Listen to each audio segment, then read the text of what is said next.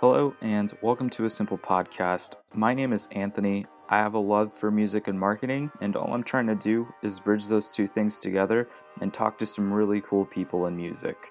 In this episode, we talked to Jesse Barton, the guitarist for Alive in Barcelona and artist manager for bands such as Notions, Scarlett O'Hara, and more through a company called Pinup Artist Management. It's really hard to learn how to make it, quote unquote, in the music scene nowadays just because of how saturated the market is and how many bands there are out there. We cover a lot in this episode from artist management, booking, branding, and things that managers actually look for in a band the music industry itself has been pretty crazy lately because of the whole coronavirus thing. I know the booking and touring side of the music industry is suffering quite a bit right now. But just as always, whenever we get thrown a curveball in the music scene, keep your head up high and let's hope for the best because we will get through this. If you're not a part of our Facebook group called The Green Room, feel free to join. We do have a list of resources out there on how to combat what's going on. As you guys may know, we are big advocates on the internet and leveraging social media. So definitely keep doing that and find a way to keep your fans engaged on all of your social media channels, whether that's through live streams, studio diaries, tabbing your songs, an inside look at your writing process practice sessions, jamming sessions. There's literally an endless amount of content that you can put out there. If you run out of ideas or need some help, feel free to shoot me an email at anthony at oddlysimpl.xyz and I'll do what I can to help you out. But with all of that being said, let's dive into the episode.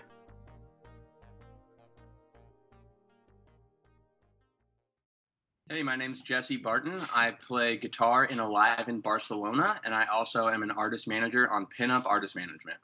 Awesome. Uh, I appreciate you for for joining me, Jesse. Um, should be fun. You said that you're a, a guitarist and a manager. Which were you first? So I have played guitar in bands for a decade now. Uh, I definitely was a guitarist first. I grew up in a small town. Uh, there was 500 total people in my town, and my school was 212 kids, but that was for the surrounding five towns as well, uh, which were even smaller than my town. So, uh, like basically the whole community and the surrounding towns around us, there was 212 kids total. That was fourth through 12th grade, and I had uh, I had 11 kids in my graduating class. And so I came from a super small town. There was no music scene where I was. I was um, I was driving about 90 miles each way to go to local shows when I was in high school. And, uh, you know, when I went into my first hardcore show, um, I just realized that that's where I belonged. You know, I, I finally felt this unity and this sense of belonging that I had been lacking in my own school. Um, you know, everybody around me when I grew up played football and, you know, they were um, the jocks and uh, the, you know, the or or the super smart academics. And i just like didn't really fit into either of those categories. I was the one that played in you know pet band and uh, you know i i played hockey when i was really young but i didn't ever play any high school sports or anything like that. So i just didn't really fit in. And uh, you know music really gave me this like sense of belonging and um, like guidance that i needed. And so ever since, like I said, ever since I went to my first uh, show, I just knew that that's what I wanted to do. And uh, so I've been playing music ever since. I actually graduated high school at 16 because I had a dream of being a musician and I have never looked back since. I'm 28 years old now and I have never stopped. How'd you graduate so early? so uh, I had a girlfriend at the time, and she had a, a best friend, and all three of us would hang out all the time. And uh, they they were in the grade above me, and they knew that I wanted to get out early. So I actually took uh, all of my junior credits uh, in between my sophomore and my junior year uh, in that summer there, with the help of them, of course, which don't tell my teachers. Uh, and then and then so or I did the first half of my junior year in that summer there. I did the second half in the first half of my junior year, and I did all of my senior credits in the second half of my junior year. So I graduated a year early. I was also the youngest kid in my class anyway, so then I graduated a year ahead of where I already was, which is why I was 16 and not, you know, 17 or 18. Gotcha. That makes sense. Yeah, I was I was curious. I was like, wow, 16, but I mean, yeah. Um, yep, I, am on the I opposite didn't get side. Or anything? I definitely got like a full a full diploma and all that. So I finished, but uh, it was a lot of hard work, man. A lot of classes and uh, you know spending time online. And this was like when I had my very first computer. You know, like nobody had computers where I live. So mm-hmm. it was uh, it was definitely a process, but you know I was driven and I had a, a goal in mind, and like I said, I've never looked back from that. That's awesome. And with your current project, if I'm not mistaken, um, Alive in Barcelona, you guys are signed, right? Yeah, we're signed to Smart Punk Records out of Florida. Oh, okay. Was that your first band, or like straight out the gate, or um, if you could kind of speak to that a little bit? I definitely, uh, I definitely had bands before that. Um, I used to play in a a uh, like a pop punk band when I very first started with some of my step brothers and some kids from school and stuff, and we would play. Uh, we'd play in this uh, Lions Hall and like this Elks Lodge place uh, in a town over from us. You know, not even set up to be a music venue. It was like for farmers to come and like have their meetings and stuff. But we'd go in there and we'd go in there and thrash the place and you know throw shows with like some cover bands and you know things like that. And uh, through that, I actually met uh, Matt Hose, who's in my band. He's the vocalist of Alive in Barcelona. Uh, he was playing in a band called the Shoves at the time, and when both of our bands broke up, we had started a, uh, a band together called The Persevering Promise, and we did that for about six years. We were on Pavement Records. Uh, we did like four summers of of Warped Tour. Uh, at first, we were just like following the tour and uh, like you know basically hustling the lines to like get our gas money every day. Um, mm-hmm. And after a few summers, we ended up selling like over five thousand records um, and making Billboard charts with that. And uh, we like really realized that you know this is something that we could do. Uh, and so that record deal was just garbage. I mean, like, you know, there was so many things wrong with it, but we were young and, um, you know, it's a learning experience, right? Like, uh, you know, it'd be nice to go back and maybe avoid some of that. But if I had the chance, I probably wouldn't because we were so young at the time that I feel like we really just didn't know anything about the industry. And I think there's no better way to learn than just being thrown into the snake pit, so to speak. Um, so, you know, when that, when that band was kind of uh, at its peak, I um, I had lost my dad very suddenly, and uh, you know nobody saw it coming, and it was just a huge blow. Um, I spent like the next year of my life trying to pick up the pieces and figure out how to get my uh, family home out of foreclosure, and you know like figure out if I even had it in me to like uh, you know go out there and do what I used to love because you know all of a sudden at 23 years old I had to just grow up and be an adult and you know figure out what probate was and and how to do estates and like you know and sell real estate and all this stuff to like you know just get his finances in order because my dad didn't have any life insurance or anything like that. And uh, so it was a very long process you know? And uh, a few months let's see he died in april of 2015 and in uh, october of 2015 i had been uh, hit up by an old manager friend of mine. And he was like hey you know i know that you need something to get back on your feet. I have a you know an offer for you. And he wanted me to go out and tour manage uh, and i had done this a few times before i had uh, tour managed i the breather and uh, some some uh, sumerian bands i had been on the road with for the fallen dreams and um, you know affiance and a bunch of bands um, so i kind of knew the the i kind of knew the the rope so to speak and uh, mm-hmm.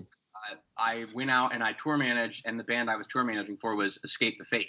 And so all of a sudden, I was like finally at this level that I always thought I wanted to be at. You know, um, we were in a bus, you know, doing full country tours, uh, you know, packed crowds every night. But you know, I realized when I was out there that like I was kind of painting this picture of success for myself that maybe didn't really pay off, you know. Uh, and I realized all the things that my band was doing wrong, um, and I could kind of, I was kind of rubbing this crystal ball, so to speak, and saying like, man, I don't really, I don't really foresee the persevering promise like growing any farther. You know, we've been trying to do this for six years. We've had mild success, but it's not really taking off the way we thought.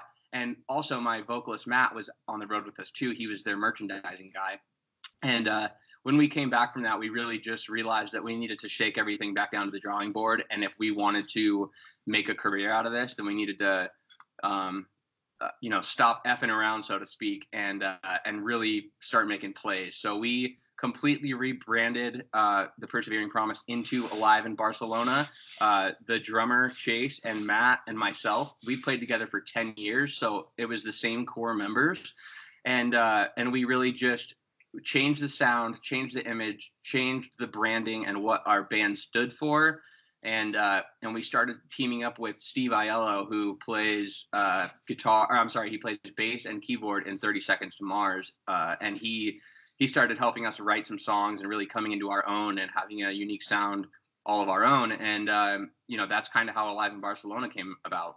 So we uh, we started that in 2016, and right off the bat, before we had even released a song, I had showed it to a friend of mine who showed it to some radio guys, and they started like just really getting behind us and, and supporting us and we uh, you know we released that song like on moments notice because there was this big industry conference coming up that uh, they wanted to show our music video to or a music video at and uh, show the radio people the song and mm-hmm. uh, so we we dropped this on a moment's notice. We actually had some pretty awesome success. That song broke the Mediabase top 100 for active rock, and that was our very first single.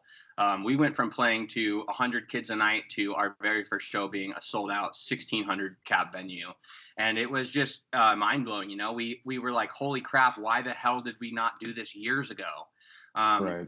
But but the reality is that we just you know we weren't ready to do it years ago. It took making all those mistakes and you know learning along the way for the last you know 10 years to really uh, understand the business and um, you know appreciate where we are. So many bands are handed success so quickly that you know they eventually take it for granted or you know they just get burnt out so quick. And i feel like you know i didn't want to be a flash in the pan. Um, you know, I didn't want my career to take off like a Ferrari, uh, where it it starts quick and stops quick. You know, I wanted to I wanted to build a career like a train that uh, you know it takes a very long time to get that train moving, but once that train's moving, it's pretty hard to stop. You know what I mean? Yeah, which makes sense. And kind of to your, you, you brought up a good point to where it's like a lot of bands are handed success, but you know, my my pushback to that is that that's may that may be how it seems, but it took a lot for that band to get to where they were. You know, because just how you put it, like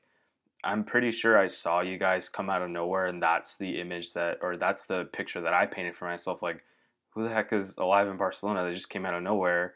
They're doing really good. Like, like a record label made this band. You know, like. I wish that was the case, man, but no way, dude. We did it straight from ourselves and our own mind, and uh, we put every freaking dollar into Alive in Barcelona that it took to get us signed. We had our whole record done, the record that came out in uh, February of 2019, our debut album. Uh, that was actually recorded and done and completed all the way back in 2016. And we spent the we spent 2017 and 2018 recording music videos and doing a documentary series about the band um, and uh, and like all of the stuff that we needed to do. We went out and played some festivals and did some some radio stuff and whatnot, but we spent literally two years just getting our ducks in a row to make sure that when we launched this band, that there was going to be no way that people could deny us. I mean, we right. we just sifted and resifted through the material and you know worked and reworked uh, the the music videos until they were perfect. And you know, we just we worked so hard. We spent probably forty thousand dollars of our own money to make sure that nobody could deny us when we dropped uh, the first the first song on the on the record. And so through that, you know, we we had everything done: four music videos, the documentary series, the whole record, the album artwork, all the single artwork. We had everything done and ready to hand to somebody on a silver platter when Smart Punk finally was like, man, you guys have your shit together. Like we're definitely giving you a deal. And uh, right. uh, and that's been you know that's been the greatest relationship for me. It's been so gratifying to finally you know have somebody other than the five of us in this band patting each other on the back, saying, "Hey, this is awesome." You know. Right, because it's different when it's amongst yourselves to where, you know, let's say you demo out a song and then you tell your bandmate like, "Yo, this is a banger." or hey, I have this plan. It's awesome. Like so you think it is, but then getting that clarification or just having someone else tell you like, yeah, this is really good what it is that you guys are doing because I mean, I'm sure you know more than anyone else. Sometimes you're not really honest with yourself if something is good or bad. Like you kind of have to be it takes a lot to be honest with yourself like how you guys had to, you know, hey, we've reached our peak with this project. Like we we have to do something else. There's just only so much that we can do at this point. I mean, I just you know the thing is that I just didn't see the post-hardcore world uh, as it was really getting any bigger at the time. I mean, kids were switching over to EDM and you know all this dance music and and raves and all this kind of stuff and SoundCloud rap and all that. So like you know, for me, I was like, look, I'm never going to be a SoundCloud rapper. I'm never going to start an EDM project, but I can find a way to adjust my musical uh, taste to where it still it still suits my preference, um, and I can do so where we have, you know, where we're captivating a larger audience. And so, you know, we just decided that we we didn't want to make what I call butt rock songs, which is what I always yeah. radio. Um, but we wanted to have radio viability where you know we could stand on our own and we could play with the radio bands but we could also play with the hardcore bands and we could also play with the you know the whatever anything in between you know? And and so mm. it's been nice we've kind of been on the fence there. And sometimes that's not always for the better. Sometimes we'll hear oh you're not hard enough or oh you're too heavy for you know this that or the other thing. But um i'm definitely very happy with where we're at i mean we have only technically existed to the world since February of 2019 uh, with that debut album. And uh, you know we we have over 1.5 million streams already, and it's it's hardly a year later, which uh, in the, on the grand scheme of things is not a lot. But for a band that you know ha, you know right we, out the gate, so to say, and we don't have a major label and that kind of thing, like I'm definitely proud of where we are, and uh, and yeah, it's been it's been really cool. Definitely, and can you speak a little bit to the whole uh, radio thing? Because I think in this scene in particular, like, or even just rock in itself, we're always so against, like, oh, that's cool, I don't want to do that, or hey, anything that's on the radio is a sellout. Where in reality, like you said, you guys are kind of on that fine line to where you could go either or. Yeah, so I mean, I look, man, I was the I was the dude at 18, 19, all the way through my you know, early 20s where I was like, you know, screw that. I'm never going to sell out. I don't care if I make a dime. It's about the music that I love and, you know, fuck the industry and all of this stuff.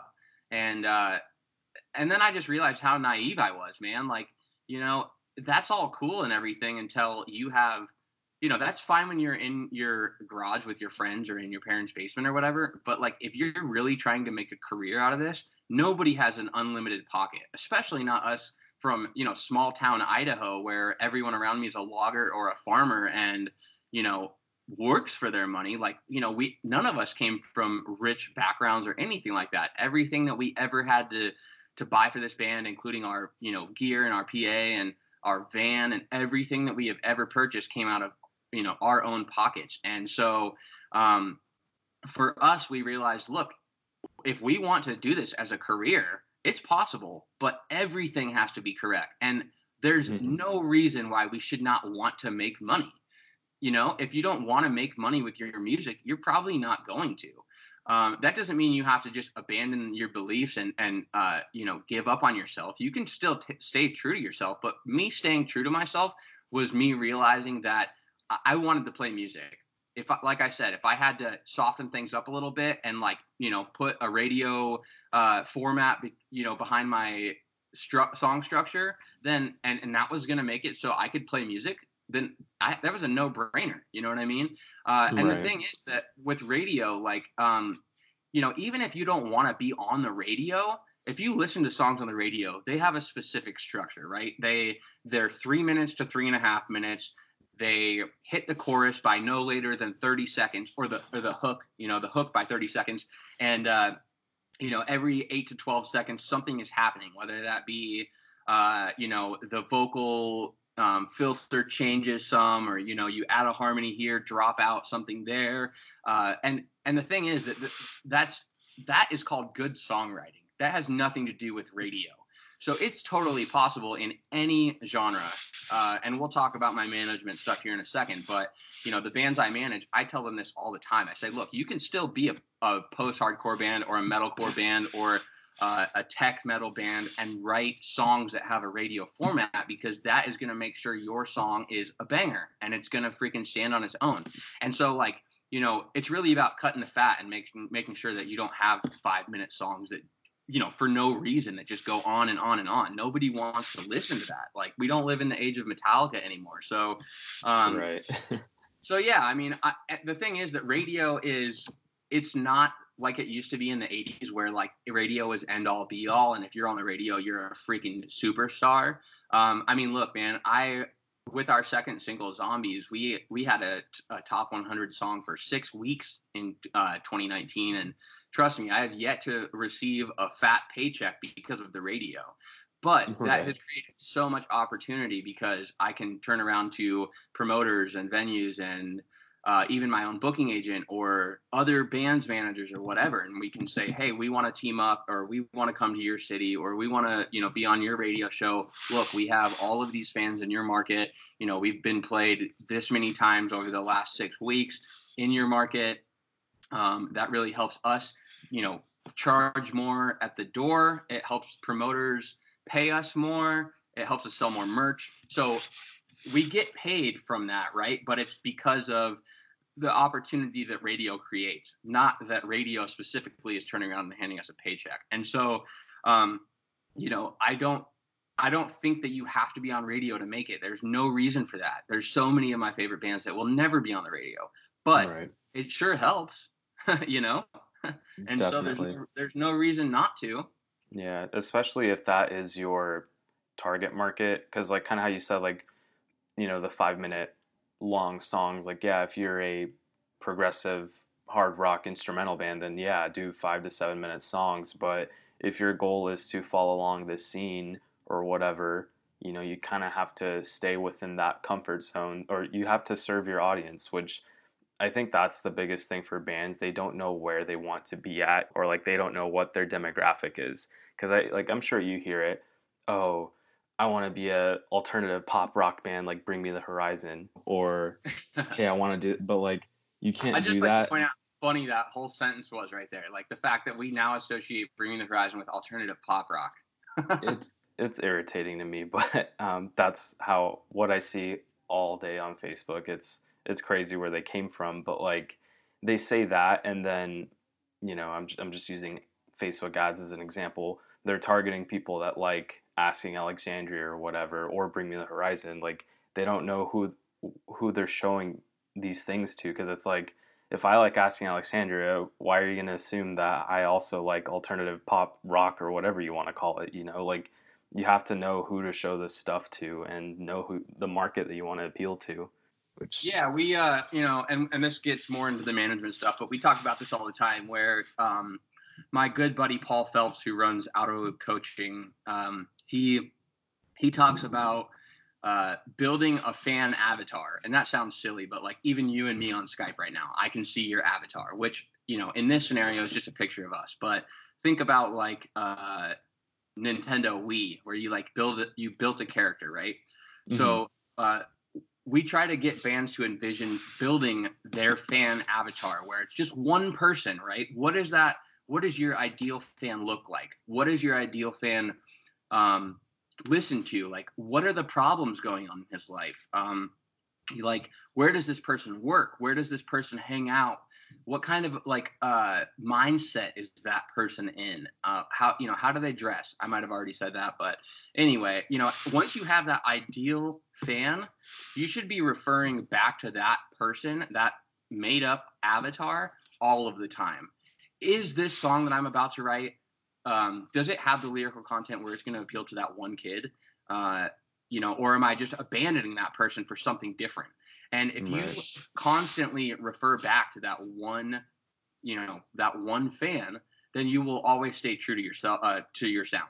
Also, I think you nailed it right on the head. I think that so many bands don't understand what they want. They just want to be famous or um, seen as rock stars, right? Yeah. And you know, maybe there is a brand for that, but you know, Attila already exists, right? So, yeah. um, so you know, you you can't just copy people for one, and secondly, like you have to, you have your band has to stand for something, and I think that like I really started figuring that out towards the end of the, of the years of the persevering promise. Like we started realizing what our, you know, what we stood for. But at first we had no idea. Like you know, we are all about like you know we're all about like helping kids and finding the light at the end of the tunnel and like you know helping you know helping them realize they're not alone and that every emotion that they're feeling is also felt by everybody else and that we're all the same you know? And so like that's my that's our band's whole um, brand and image now. So everything has to refer to that.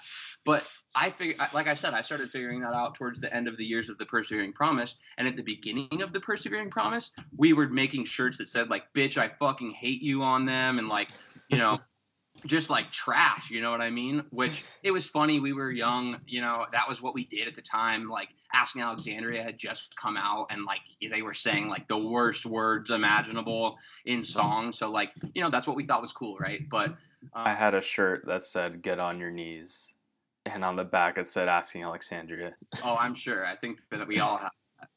But uh, so yeah, so I think that um, you know, you're right. Like you just have to understand why you're doing this in the first place. And if you don't know what your band stands for, then how the hell do you expect your fans to know what your band stands for? And why are they going to put time and effort into listening to you and supporting you when there's a billion bands out there that do it better than you? Right. Or when they don't understand what the fuck you're trying to do. Like, if you don't even know, how are they supposed to know? You know, Michael Jordan uh, Michael Jordan. I can't remember if it was Michael Jordan or Michael Jordan's coach. I want to say it was his co- his coach, but he told him, he said, "Look, when you're not practicing, somebody else is, and when you meet, they will beat you." And that has always just stuck with me. You know, if you're not working on your craft all the time, whether that be playing guitar or you know singing or you know branding your band and marketing your band and understanding what your what your band stands for. If you're not working on those things all of the time somebody else is and they're doing it better than you and they are going to beat you every time. Right 100% one thing i did want to touch base on the avatar thing i do marketing for for businesses. That's my day job. I'm a marketing specialist um, at an agency. And um, it's the same with music. Your music is a business, and the whole avatar thing is the same thing that we do with audience segmentation or creating personas. Like, if you look at fancy job titles like a UX designer, which is a user interface designer, or just a product manager for whatever, like toothpaste, you have to create personas for what this product is going to appeal to. And kind of how you're saying like with music like that i've never heard anyone else say that which is so crazy and i think that's that's super awesome that you guys are doing that. You know it's it's easy to say i want everyone to love me but that's never going to happen right? So you need mm-hmm. you know it's so easy to be specific when you're only talking about one you know hypothetical person right? Exactly. Yeah so hopefully more bands start thinking that way, but I don't think that'll happen anytime soon. Well, hopefully they listen to this uh, interview and, and we make some change. You know what I mean? Yeah, hopefully. We talked a little bit about how you're you manage bands and, and kind of the things that you tell them. Um, I'd like to know a little bit more on how you actually got started managing bands. Was that, you know, like you mentioned, you you became a tour manager. Like, did that kind of translate into you eventually being like a formal manager, or how did that come about? Well, every experience that I've had has contributed to being a good manager, right? Whether that means that, you know, whether that means I'm talking about signing a really shitty deal when I was young or being a tour manager or, you know, hustling lines at Warped Tour or, you know, doing cross country tours, you know, 60,000 miles in one summer like I did last summer or whatever it happens to be. All of those experiences have contributed to being a good manager. Um, but it it came about because um, you know when when we were in the old band, nobody would give us the time of day. And like I constantly just felt like we were up against a brick wall. And I can't remember who said it to me, but somebody made me realize a long time ago that nobody would ever care about my craft more than I did. And if that was the case, well, then I better get my ass in gear and make sure that I freaking care a lot. And so uh, you know, it was out of pure necessity where I just started doing all of the business stuff for, you know, my my own band, and uh, uh, the same dude that hooked me up with the Escape the Fate guys, his name's Jordan Washam. He was my band's first manager, and we kind of realized very early on that like, um, you know, we kind of both had the same, um, you know, skill set and like knew the industry like the back of our hand, and so eventually he was like, "Yo, why don't we manage some bands together?" And I had started doing that a little bit with some some baby bands, right? Like helping develop them, helping them get an image and understanding like what you know good pictures are and all that kind of thing but even then that was before i had done a lot of the tour managing stuff and this is before my dad died too. So when my dad died um, like i said there was a whole year there where i just didn't know like you know up from down or anything that was going on and so i just i had no ability to help these you know bands and i was like look i'm so sorry guys but you know it's not in your best interest to be you know hiring me right now because i can't even you know i can't even figure my own life out let alone you know five other people's. Uh, and so I stopped doing that for a long time. And uh, after I was doing this with Alive in Barcelona, um, we hooked up with Pinup Artist Management. Uh, Joel Haston is the president there, and the vice president is Josh Espinoza. And both of those guys believed in my band. You know, they took us on. They helped us with, um, you know, signing our deal with Smart Punk and negotiating that. And uh, you know, through all of that, like you know, if you talk to Joel, he'll tell you right away that our first conversa- conversation, like he didn't think that he wanted to work with me. Uh, he was just like, what, like, whoa, this guy is like, this guy knows a lot. And like he, right. he was kind of he was kind of caught off guard by that because like most of the bands that he works with like just have no idea what to do uh, other than like write songs. But the thing is, man, that we we are in the music business. It's it's it's business, and so you know that is my I always make the joke that in my band, the last thing that I do is play guitar. You know, I'm doing coordinating, I am uh, logistics, I am setting up, you know, our interviews like this, uh, you know, working with press, working with other tour managers, making day sheets, um, you know, figuring out when we're doing recordings. I'm producing the music, uh, you know, with an engineer. I'm doing all of this stuff, and then the very last thing I get to do at the very end of the day is step on stage for 30 minutes and play my set. So, right. Uh, and rinse know, and repeat last, the next day. There's so much to do, right? And so, you know, eventually I realized, like, hey, you know, why am I only doing this for my band? Like, I could definitely help a lot of bands cut this you know i could take the 10 years of experience that i have making all the wrong decisions and now realizing how to do it the right way, I could take that and cut their learning curve down by, you know, just exponentially. And so I mentioned it to Joel and Josh, and they were like, "We've just been kind of waiting for you to say this." Like, um, and uh, you know, it's funny because when Joel first started uh, introducing me to other people at the company, he was like, "Hey guys, this is Jesse. Uh, he's super smart, and he's probably going to take over the company one day." Which which is kind of cool for me. I was like, hey, that, you know, it was more gratification that I knew what I was doing, you know, and uh, right. and so it started from that, and then it just really, you know, I didn't want to jump in with both feet unless um, I knew that I could swim, right? And so uh, I started picking up some smaller bands, but you know, pinup was getting so many submissions at the time. Like even today, we get like you know 30 submissions every single day. And we just we sift through these like endless submissions. And you know so many people don't know how to format an email or understand what an epk is or they'll send demos uh, which i think is the most ridiculous thing in this day and age to send a demo to anybody. That's like a, that's like a baker being like hey taste this cake batter instead of taste this cake with the frosting on it. You know what i mean? So uh, anyway so you know i found a couple bands. I found a band out of um, Richmond, Virginia called uh, they were called Heard by Eyes, which I hated their name, and I told them yeah. on the very first call that it made no sense. Um, and you know they were, but their music was their music was pretty good. Like I saw the potential there.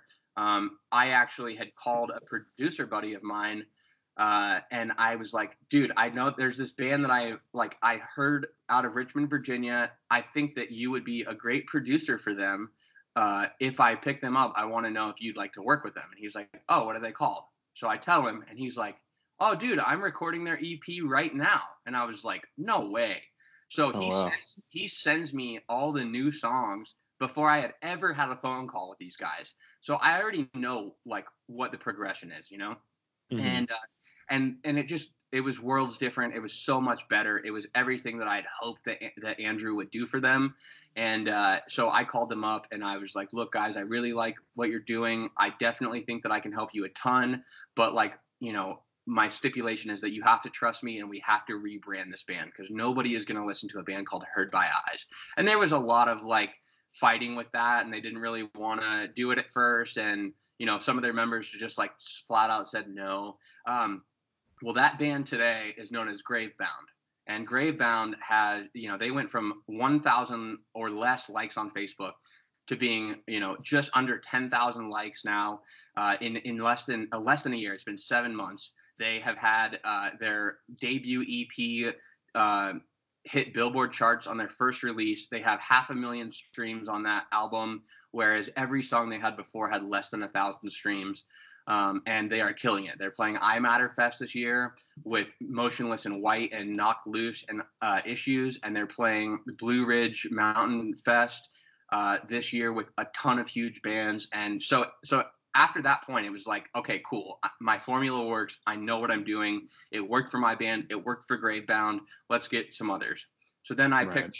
Uh, you know, there used to be this band called VersaEmerge. Do you remember them? They were on Fueled by Ramen. Yeah, I remember them. So Devin Ingelido, their bass player, started a new band, and it's totally different. It's uh, it sounds like novelists or invent animate or architects or that kind of thing, and uh, mm-hmm. uh, that's right up my alley. That's like what I love to listen to. And so uh, I heard Devin's first single, and he didn't even have a band at the time or uh, a logo or anything, but I heard the music and I believed in it, so I picked him up next.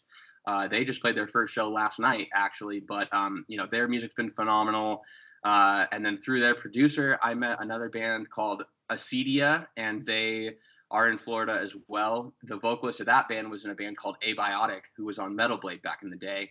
Um, mm. And hmm. so Joel and I have been uh, co-managing them. Uh, we have a new release coming up soon that is just going to blow the game up. I mean, it's freaking awesome.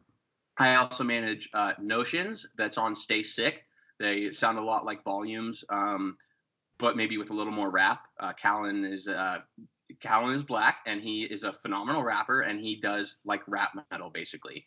Yeah. Um, and they're and they're hooked up with Fronz, so like you know Fronz was on the track, Fronz gave him a deal, um, you know that kind of thing. So I've been working with them, and then uh, most recently, and we haven't even really announced this on our pages yet, but uh, I picked up Scarlett O'Hara, and I used to listen to that band when I was in high school. So uh, oh, wow. that's kind of cool for me, you know. And you know, they trusted me uh, with with their career moving forward, and you know, we've made some drastic changes to them because you know, I told them the same thing. I was like, look, you guys are, you know, everything you're doing is fine, but I, you know, same deal as my band. Like I didn't see it getting any bigger. I think that they had hit their plateau, and you know, they could probably stay there and ride that out for a few years and collect, you know, show revenue or whatever. But if they really wanted to be a player in the game again and and like you know uh, make changes and make moves in the industry then you know there was going to be a lot of a lot of changes that had to be made and uh, and they they trusted me with that so uh, you know within less than a month i had them hooked up with erik ron who's a, a grammy nominated producer that did i prevail and issues and slaves and godsmack and uh, and we're drastically changing their sound you know we're not doing the the 2010 you know attack attack post hardcore stuff anymore. Uh, we're doing yeah. you know the the rock format where it still stays true to you know the post hardcore kids and stuff like that, but it has more of a issues or too close to touch style feel where it can it could easily be on XM Octane. Uh, And they're in the studio with Eric right now. So, you know, this by the time this comes out, maybe it'll be done there and, and we'll be working on some of their uh, their follow-up stuff. But um it's been really awesome, man. I've I've had a great time, and uh, you know, through being a band manager, it's allowed me to make plays so much quicker uh, than I would have ever been able to do just managing myself. A because representing yourself is super hard. Everybody goes, "Oh, well, if you were that good, somebody else would represent you." And then second, having five projects to work on simultaneously allows me to make moves just so much quicker because there's so much more to do. You know what I mean? Definitely, and kind of how you use. Let's just say you were using the persevering promise and turning into alive in Barcelona as a case study, so to say. Someone's pushback would probably, yeah, that was just you know. A, a coincidence or by chance that it worked for you. but now you have other proven case studies from bands that you're not in. You know, it's completely different when you say, you know, I did this for my project and then I did these things for these other projects and now like how you were saying you have a formula now which works yeah and you know the biggest the biggest like secret sauce to my uh, formula is to be straight up blunt with bands right off the bat and say hey you know what is your goal? And when they say we want to be signed i say well throw that out man. You're no one's turning like we can get you signed that's not a problem but you have to get you signed. No one is coming to you and handing you a deal. Like we don't live in the days the days anymore where you turn a freaking demo into a, a record label that they physically opened a you know a piece of mail threw your record on and they were like find these guys man. I'm gonna sign them like that just doesn't exist man. Uh, no. we live in a world where you have you know like i said we live in this digital age. Everybody has the ability to record. Everybody has a freaking camera whether that be on their phone or a gopro or a a7s2 or whatever it happens to be. We live in a world where you know uh, content is key, and there's no reason, nobody has any excuse not to create it, uh, create the content. And if you want to run with the big dogs, uh, you have to look and sound like a big dog. Um, and so, you know, my secret sauce with my bands is, hey, if you want this to happen, then we need to make it happen for ourselves first we need to turn around just like I did with my band and hand a label everything on a silver platter so there's no guesswork in it for them. They already know what the record sounds like. They already know what the mix and the master for that record sound like. They already have seen the music videos or at least one or two to where they understand what you're going for. You need to know what your branding is. You need to have your online awareness and presence built. Uh, you need to have phenomenal photos and a phenomenal logo and phenomenal artwork. And there needs to be zero weak links and zero things on your pages or whatever that says, hey, we're a local band.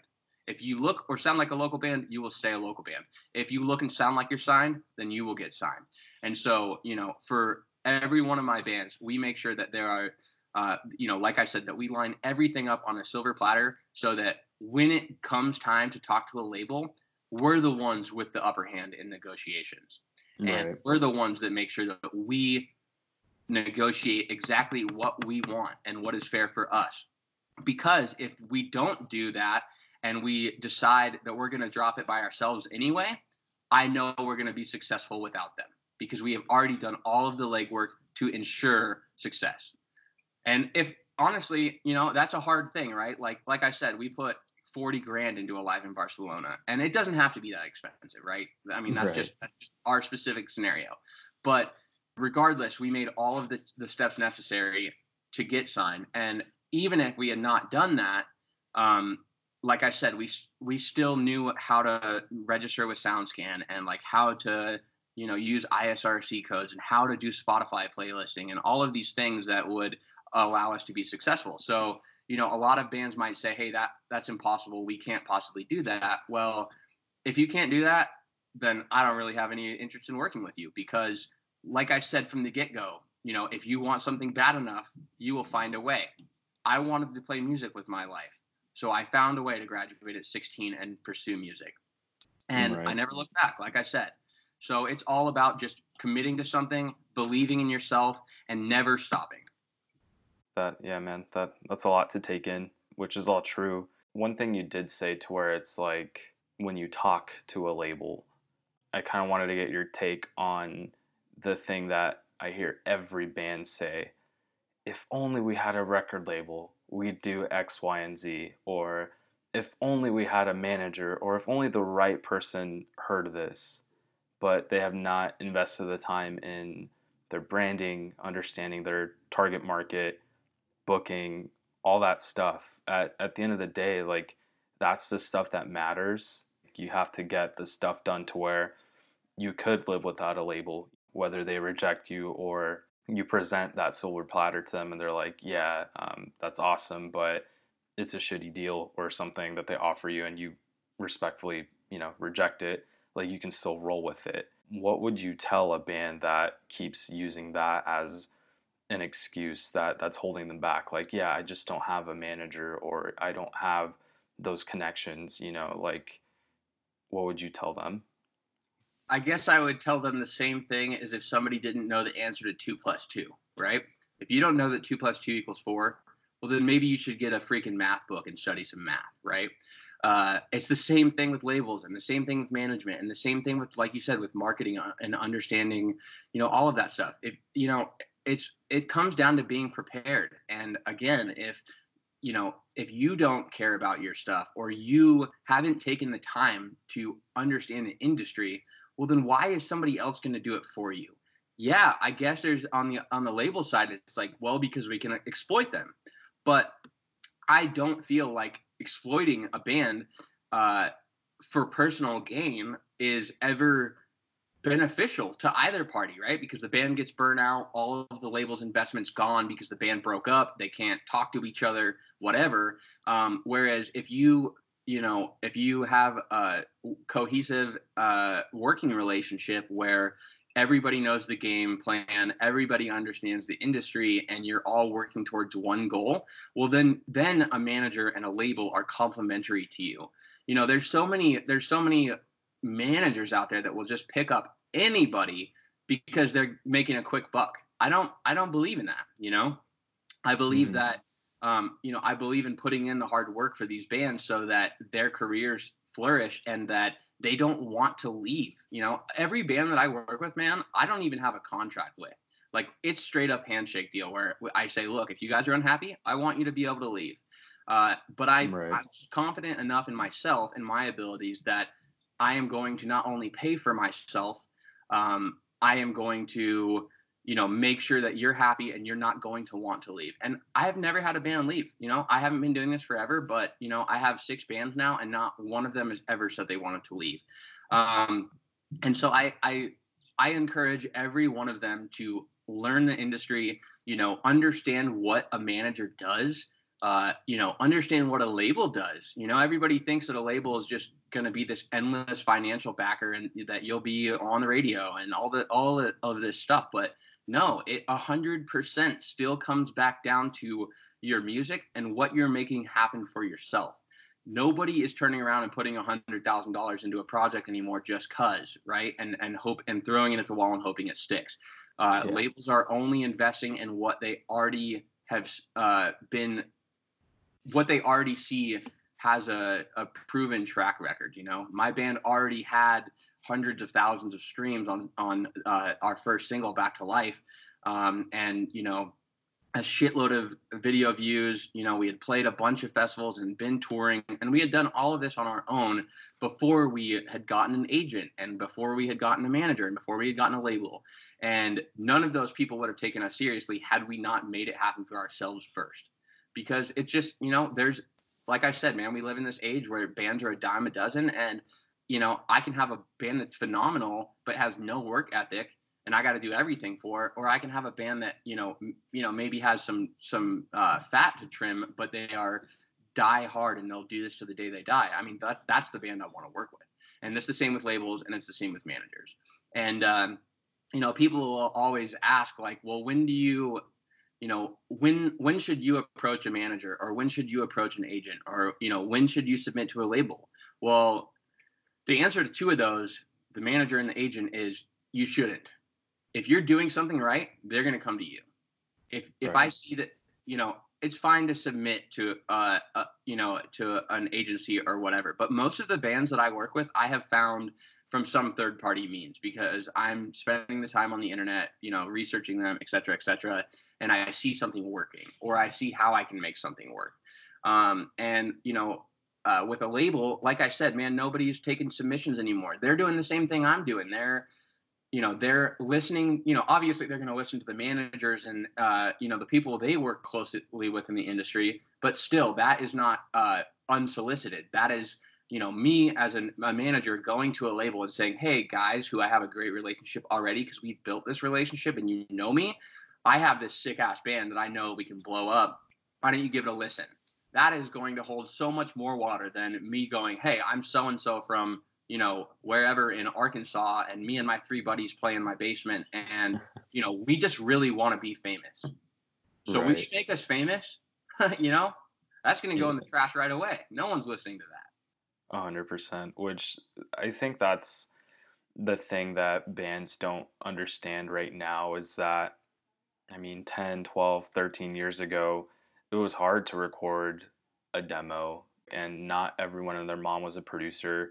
So it was normal to record something that doesn't sound the best and sending it, mailing it to like Rise Records or something, and them being like, yo, imagine if this was recorded very well and, you know, we could put some money into this. But now it's like, if you have terrible recordings, no one's going to bat an eye because it's like, dude, you couldn't run to, I mean, everyone's going to hate on me, but you couldn't run to Guitar Center down the street and pick up a Focusrite. Put six hundred dollars into a Pro Tools rig, take a couple of classes, and understand how Pro Tools works enough to not have a shitty recording, and and send the freaking stems to somebody and have them mixed it.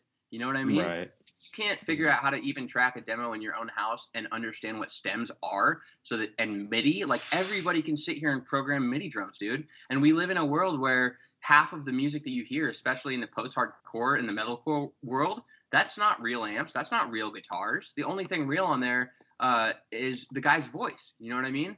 You can, right. uh, you know, you can program all of that stuff and record stems and reamp those somewhere with a guy that does know what he's doing super easy. And so there's no excuse for subpar recordings subpar music videos subpar logos subpar anything. If anything is subpar you need to figure out what to do to change that. Definitely because all that stuff is is very accessible and there's resources out there.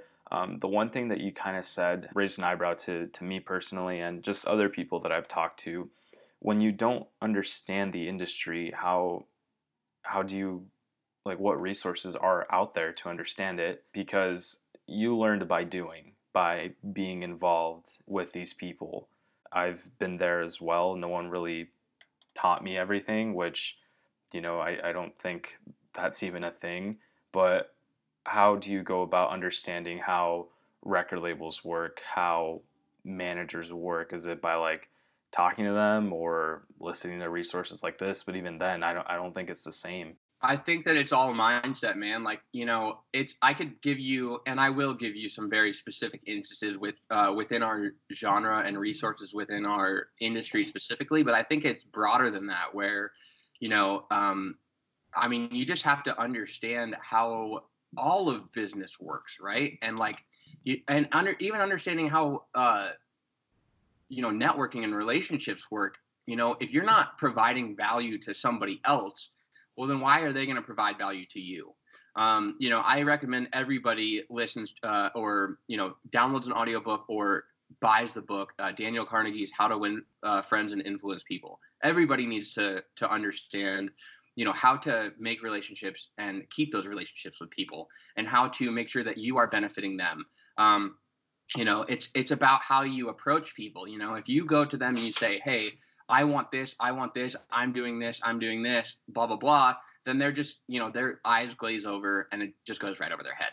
If you approach them and say hey i've been paying attention to you and i see all the things that you're doing and you know what you did over here was really awesome and you know i can't wait to see what you do next well now you've kind of you know stroke their feathers so to speak and you're providing some value to them. And if you say hey you know i'm a social media manager or you know i i'm a booking agent or a, a um, promoter or whatever and you say like let you know let me know if you want to send your bands to me well then that you're providing some sort of benefit to them right?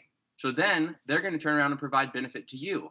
Maybe you don't even maybe you've never even booked a show before but you want to be a promoter and you approach that guy like that well, now you've built a relationship where he's going to start sending you bands, and now you're now you're diving in head first and figuring it out, right?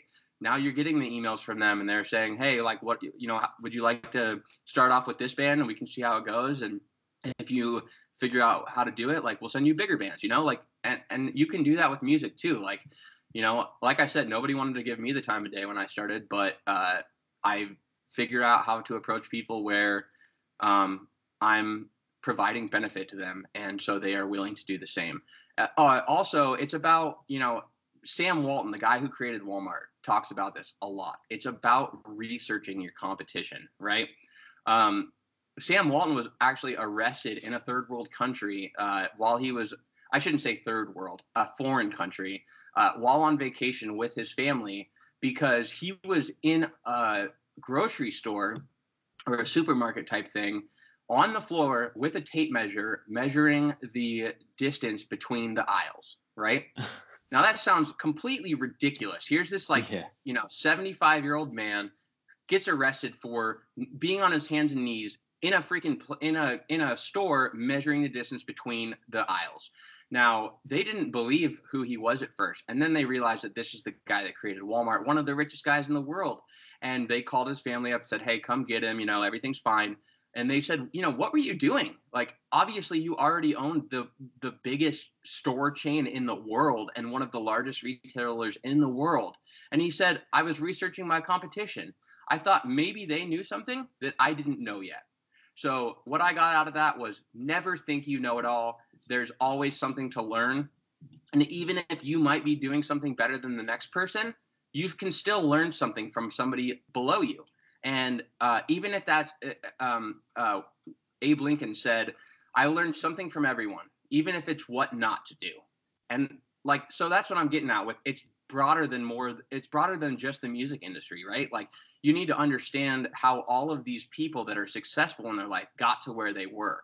And it's through determination, hard work, and never giving up. And always having an open mind and realizing that they don't know anything. So if you approach the whole world like that, then you are going to go so much further in life. You know what I mean? Definitely. I That's also awesome. believe in I also believe in the rule of 33%, and that is that you should spend your time uh, they say they say show me your five friends. I'll show you what your future looks like. So if you're hanging out with a bunch of drug addicts and that's your five friends, you're probably going to end up a drug addict, right? If you're hanging out with dudes that are in trouble all the time, they're going to be in jail, well then you're probably going to do that. So right you know, the thing is that if you surround yourself with people that are where you want to be, so you do this 33% of the time. You hang out with people that are where you want to be, like the managers, the producers, the band members, whatever. You put your time and effort into them 33% of the time. You put the time and effort into the people that are at the same level as you 33% of the time. And you put your time and effort into the people that are below you that maybe you don't want to be there, but it's a good reminder of where you don't ever want to be. Well, then you are only going to go up from there. And you're going to bring those people that are on your level up with you because you're learning day in and day out. You should be waking up every day, putting a piece of knowledge in your brain, and getting rid of a piece of ignorance in your brain every day. Yeah. And what I've learned too, like over the years, is that a lot of the principles with approaching like music as a business is, it, like you said, it's networking, all that stuff. Like, if I compare a marketing plan that I make for an artist, it's very similar to the marketing plan that I make for a restaurant in my town or this million dollar business you know like there has to be the market research how you put it the the avatars of the people you want to reach whether it is music whether it's a restaurant whatever it's the same principles at the end of the day. 100% because you know and and look there's always somebody else that could do this for you but if you hire somebody to do a, do- a job that you don't understand well then how do you know if they're doing it right you know? Right. Like if you just need a manager because you don't know anything about the industry, well, then how do you know that guy's just not taking you for a, a spin and wasting your time? You know, yeah, how just to make a quick buck. Yeah, like how do you know if he's a good or a bad manager?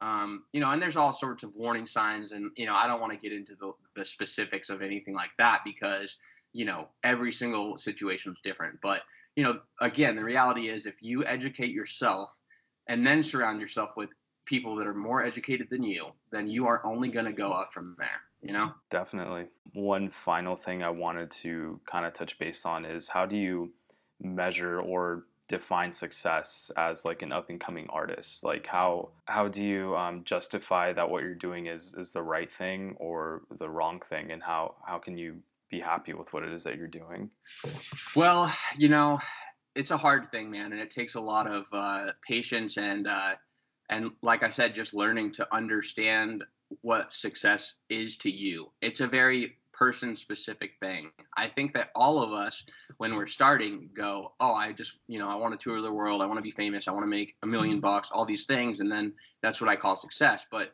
the thing is that there is no real definition to success. Success is uh, relative and is subjective. And so, you know, when I started, I remember being like, um, oh, if you know, if I and this is like when before we ever played shows or anything. I was like, if I can just you know play up there in that market that we drive an hour and a half to to go to our shows, like if I can just play up there and I get to you know play with all of my favorite bands, like that's enough for me. I'll die happy.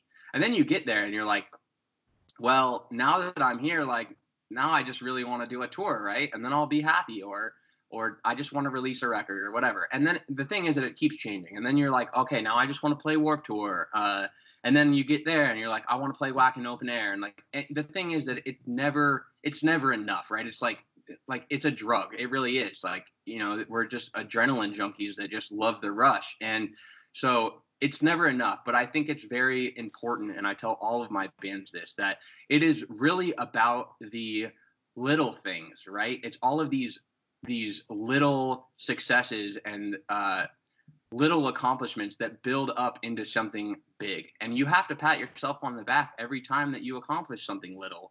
Um, because if you don't, then you're never going to be happy because there's never these, you know, other than like getting signed and like, you know, that kind of thing and finally dropping your first record and whatever and hitting billboard charts. Like those are, those are, you know, mildly big accomplishments, um, you know, for mm-hmm. a little band. But at the grand scheme of things, it doesn't really make a difference, right? Like it's all about you. And so I think that it's important to, like I said, remind yourself every day of the little successes because those giant accomplishments, these huge page turning accomplishments, they, they just don't really happen that much. Uh, and so, you know, like for me, I try to remind myself where I came from and all of these cool things I've done along the way. You know, what is success to me? I I feel like if my band was to end tomorrow, that there's so much that was you know left undone and we could have done so much more but i still feel like it was a success. I've spent the last 10 years of my life with my best friends you know traveling the country. Um, you know i've done 200000 miles with matt or more uh, in the last 10 years. We've seen every state multiple times. I've been to so many places that i never would have gone if i hadn't just gotten a, a car and gone there. Um, and uh, and and I've got to meet so many cool people. I spent my 21st birthday on stage with Breathe Carolina at Warped Tour in front of 5,000 people, taking shots with them, and everyone screaming "Happy Birthday" to me, and you know, doing guest vocals with the Born of Osiris guys, and who are now a part of you know my band's sound, and you know have been on records with me, and you know I've done all of these little things that that that are that to me when I started, any one of those things would have been like the moment of my life. You know what I mean? And now right. it's like a, now it's like that's just how life is, you know? Because it's it's lifestyle by design. Like you have to design the lifestyle you want and figure out how to make it work. So um, it's really about you know defining success for yourself and making sure you remind yourself of those little accomplishments. You know, for my for my band, uh, when we hit a million streams on this last record, I went out and I made everybody in my band a metal plaque that says, you know, it has our logo on it, it has the album art, and it says over a million streams on Spotify, and it says presented to and each person in the band. I made them for my A&R rep and my label owner. I made it for my managers. I made it for my booking agent because you know if you remind them like hey we're we're doing something and we're working towards something and it's working then they're going to be stoked and they're going to keep doing it if not then they just get burnt out if you're never happy and you're never like you're ne- you're never satisfied with any of those little accomplishments well then you're just going to get burnt out, man. Like I don't expect you know my album to peak at a million. You know we're already up to 1.5 and we're only like three months later.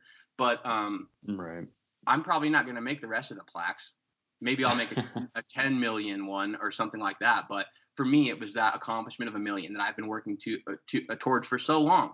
And that's you know that's like I said, it's just that success is different for everybody, and uh, it's subjective, and uh, you just have to remind yourself of the little things. Yeah, I couldn't have said that any better. I mean, we get so caught up in, you know, like how you said when you ask them what's your goal, and they're like to be famous. It's like no, like take a huge step back. Like what are the other goals that are probably more important than than getting signed? Because I mean, I've been there. Like I got signed in my previous project, and wasn't the like it was cool, but like that's not the thing that I'm most proud of. I'm most proud of, you know, charting Billboard, releasing my first album, recording with someone that I've always wanted to record with, just little things like that that honestly trump you know the whole yeah i signed a piece of paper you know?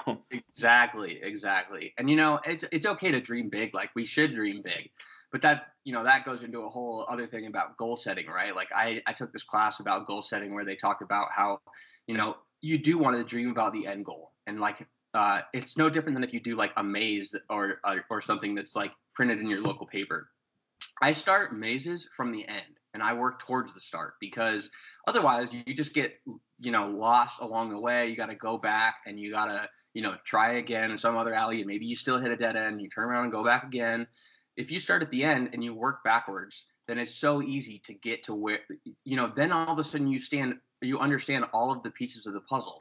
Like I use the same uh, analogy or the same uh, example all the time. If I wanted to be an astronaut, right? Well, then in order to be an astronaut, I probably got to go work at NASA or figure out, you know, how to how to get in with NASA, right? Well, if I want to get in with NASA, I probably should not be a dumbass. And if I don't want to be a dumbass, well, maybe I should go to college. And if I want to get good grades in college, well, then maybe I need to work harder in high school and stop going to parties on Friday nights and quit hanging out. You know, and if I want to quit going to parties on Friday nights, maybe I need to change my friend group to where, you know, I'm hanging out with people that aren't bad influences on me and that are going to, you know, um, make sure that they're pushing me towards my goal, right? Now all of a sudden you mm-hmm. have this cohesive game plan that says, okay, I want to be an astronaut one day. I need to change what I'm doing today. I need to make sure that I get good grades in high school so that I can get great grades in college and that I can go work for NASA so that NASA knows that I am I'm on my shit and then maybe I can be an astronaut. Now you have a roadmap, right? But if you just start from the beginning and you don't know how to you know you know you don't work backwards, then there's you know it's just impossible to know like what you need to do to get to where you're trying to be. So always yeah. think about it like a maze and start at the end and try to work backwards to the start so that you have the roadmap to success. Definitely. I'm going to try that out next time because usually I work, you know, forward, you know, like I think of the end. Well, I don't even know how what I do. Huh. I might work backwards. I don't know. It's different every time. But that makes sense, you know, because like for example, if we were to say you want to get signed, you need a record to get signed, you know, now in this day and age, what do you need to get a record done? Artwork, 10 songs, you know, whatever. Um, how do you get the artwork? You have to hire a, you know, graphic designer. How do you get the 10 songs? You need to hire a producer.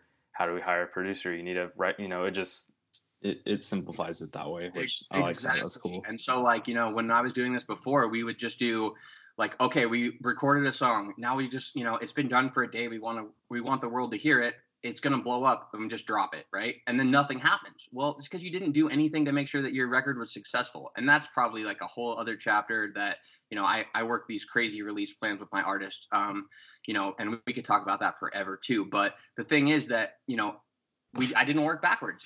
You know, when we approached, uh, when we approached this for Alive in Barcelona, straight off the bat, we're like, okay, look, we got to have a record. For that record, we got to have three singles. Each one of those singles has to have a music video. Got to have single artwork for each one of those. Got to have single artwork or uh, album artwork for the whole thing. Um, that means that we're going to need X amount of dollars for each of these things along the way. Each one of those singles has to have a, a promotional campaign. We need to hire a publicist. We need to do uh, video campaigns for each of these. Uh, that means that we have to have this amount of money, blah, blah, blah. And all of a sudden we're looking at it and we're like, God, this cost is like exponential. And it scared some of the guys like to where they were like, man, I don't know if I have like the willpower to, you know, throw 15, 20 grand into this. But, uh, you know, through them believing in me and believing in themselves, we have shown that it, it is possible and it can happen. And now, after 10 years, I'm very proud to say that I'm finally in a position where my music pays for itself and that my band sustains itself. And we don't have to come out of pocket to make music anymore. And I'll tell you, man, it's a hell of a burden to have lifted off your shoulders when you finally get to that point. Right. I'm still not there. Hopefully, one day. yeah, it just takes a it takes a long time. A lot of people ask me, uh, what's the difference between uh, uh, those who succeed and those who never do. And I'd say it literally all about how long you stick around. If you're willing to stick around and, and keep learning, then eventually you'll get there, man. Eventually, your all your competition, you know, died out and gave up, and you're the one left standing, and you're the one that's going to get the attention. A hundred percent. That's a great way to look at it. Cool. Well, yeah, uh, Jesse, thank you so much for uh, joining me. I, I, really appreciate it. I'm, I'm happy to see the things you accomplish or continue to accomplish, and same thing with Pinup. Um, where can we kind of find you? Yeah, I appreciate you having me on the show, man. It's been fun. Uh, so you can if you're if you're contacting me because you have questions about the industry or you know you want me to check out your band or you you know just need some insight on like how to do you know x y or z uh, you can contact me uh, at pinup artist management and my email for that is jesse j-e-s-s-e at pinupartistmanagement.com uh, if you have something band related or you want to you know talk about my band interview my band or you know any of that stuff um, my email for that is jesse barton tm at gmail.com. And uh, you can just find me on socials, you know, Jesse Barton. Uh, all of our band socials are um, at Alive in Barcelona or at AIB Rock Official. And, uh, you know, we're everywhere that music's sold and on all social media platforms. So if anybody needs anything or you have questions or comments or you want to tell me I'm an idiot and dispute everything I said, then reach out. I'd love to have a conversation with you. Yeah, and by conversation, we're we're talking friendly debate. constructive criticism, right? Definitely. But yeah, man, thanks so much again. And uh, hopefully we can uh, reconnect at a later time and, and kind of elaborate more. I'd, I'd be curious to hear a little bit about your release planning. Obviously, not like give the sauce away, but just a brief understanding of that. Anytime. I'm available anytime. Just, you know, shoot me a message on Facebook or reach out on here and, and we'll make it happen. Awesome, dude. Thanks. I, I really appreciate it. Thank you, man. We'll talk soon. Yeah, we'll talk soon. Bye bye.